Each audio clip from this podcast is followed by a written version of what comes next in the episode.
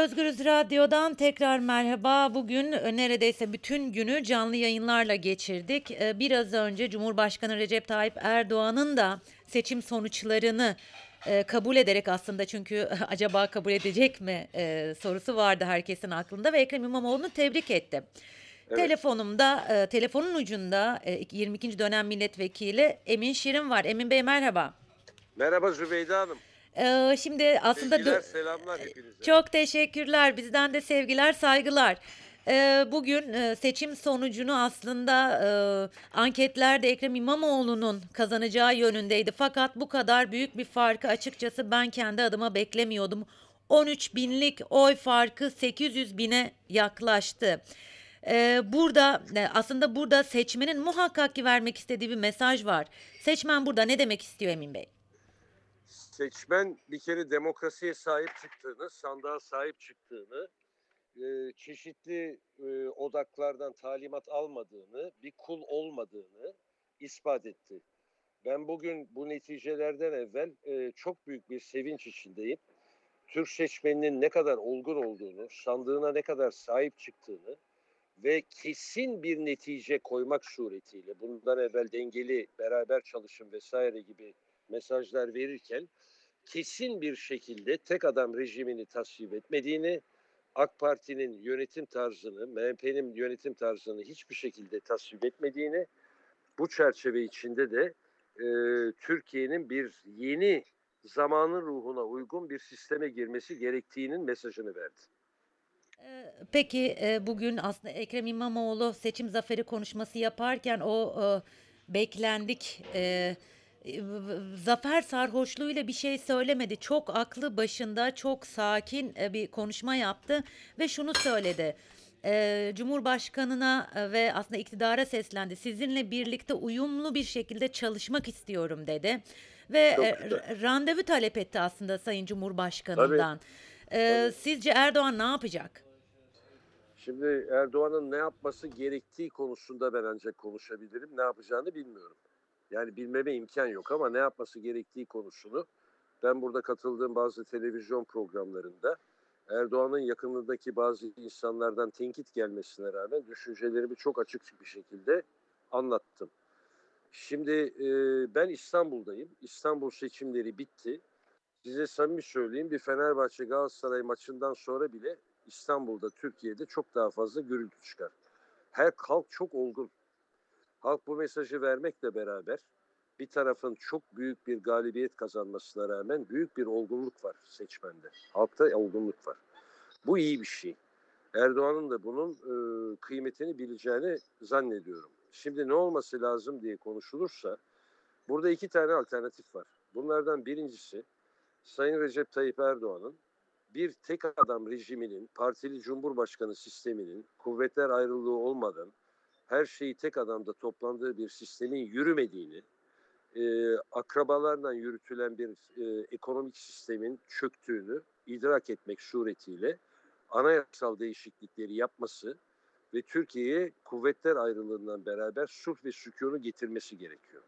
Bunun içinde sınırlı da olsa bir af da var. Yani bu netice aynı zamanda bir affı da getirir, getirmesi gereken bir neticedir. Halk artık sükun istiyor. Halk demokratik bir işbirliği istiyor. İmamoğlu'nun bu mesajı aldığını görüyorum. Kılıçdaroğlu'nun bu mesajı aldığını görüyorum. Şimdi Tayyip Erdoğan ya yarı başkanlık gibi bir sisteme dönmek suretiyle meşru cumhurbaşkanı olarak devam edecek veya Türkiye'de çok yakın bir gelecekte, gelecek seneye bile kalmadan Kasım ayında bir erken seçim olacak diye tahmin ediyorum. Ee, peki neden kaybettiler?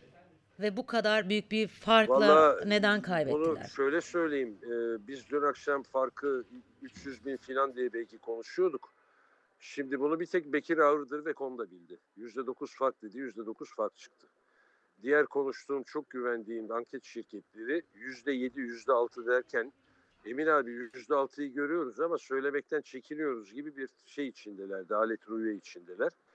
Dolayısıyla e, bu öngörülen bir neticeydi ama bu kadar fark görülmedi. Bekir Bey hariç hiç kimse görmedi. Hiç kimse görmedi. Şimdi sebepler deyince e, 6, 7, 8, 9, 10 bir programlık sebep var.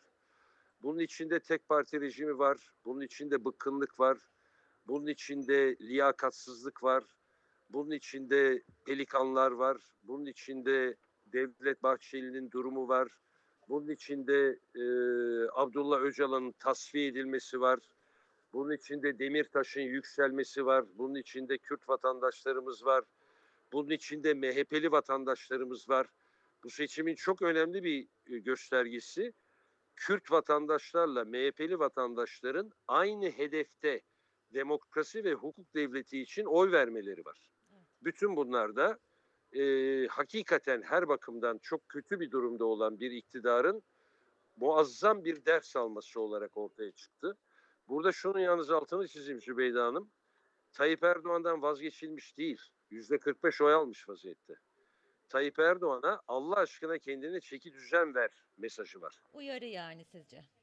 Uyarı ama kendi e, kendin içinde AK Parti'nin içinde kendi kadrolarından otur, sarayın aile yönetiminden vazgeç, kendini toparla, sana verdiğimiz oyun kıymetini bil mesajı var.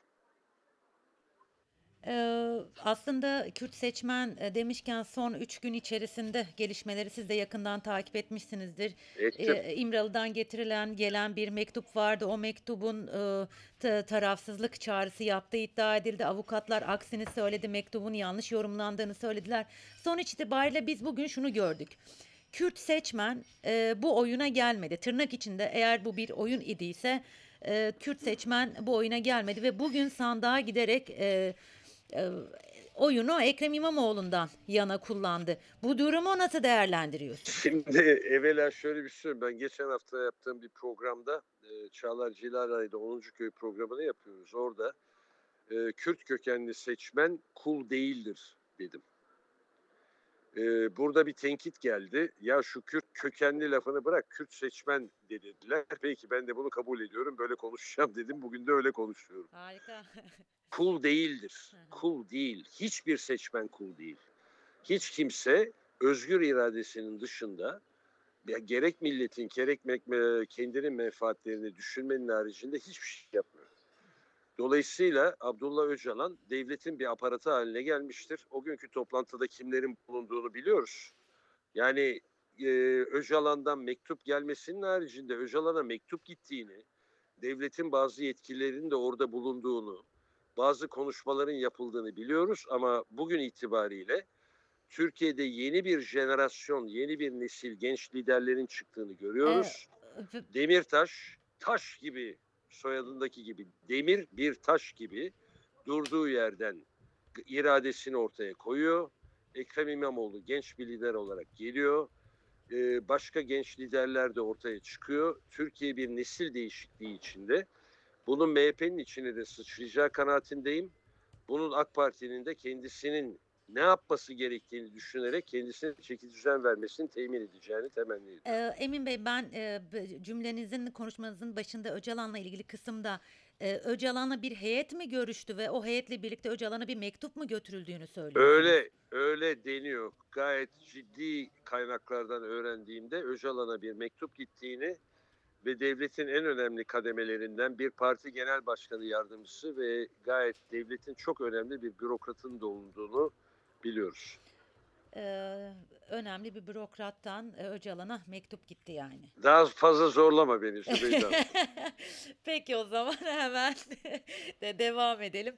Erdoğan bundan sonra sizce bu ayrıştırıcı dili bırakır mı? Son olarak bunu sorayım. Şimdi bırakıp bırakmayacağını bilmem. Bırakmasını eski bir dost olarak tavsiye ediyorum. Tavsiye Kendi içinde kadrolarını toparlasın. Saray yönetiminin yürümediğini görsün. Ama kendisine hala yüzde 40-45'lik bir teveccüh olduğunda idrak ederek kendisini toparlasın. Ama olmadığı takdirde e, Erdoğan dönemi Türkiye'de kapanıyor. Ee, çok teşekkür ediyorum Emin Bey vermiş olduğunuz bilgiler ve değerlendirmeleriniz Tekrar için. görüşmek üzere Zübeyde Sağ olun. Sağ olun. Görüşmek üzere. Sağ olun. Sağ olun. Özgürüz Radyo dinleyicileri 22 dö- 22. dönem milletvekili Emin Şirin'le birlikteydik. Aslında bundan sonra ne olacağını konuştuk ve seçmenin önemli bir mesaj verdiğini söyledi Emin Şirin. Ee, yayınlarımız e, gelişmeler doğrultusunda tabii ki devam edecek. Şimdi e, kısa bir ara veriyoruz diyebiliriz. Muhtemelen biraz sonra tekrar bir açıklama gelecektir. Oldukça hareketli ve yoğun bir gün. Ee, görüşmek üzere şimdilik hoşçakalın.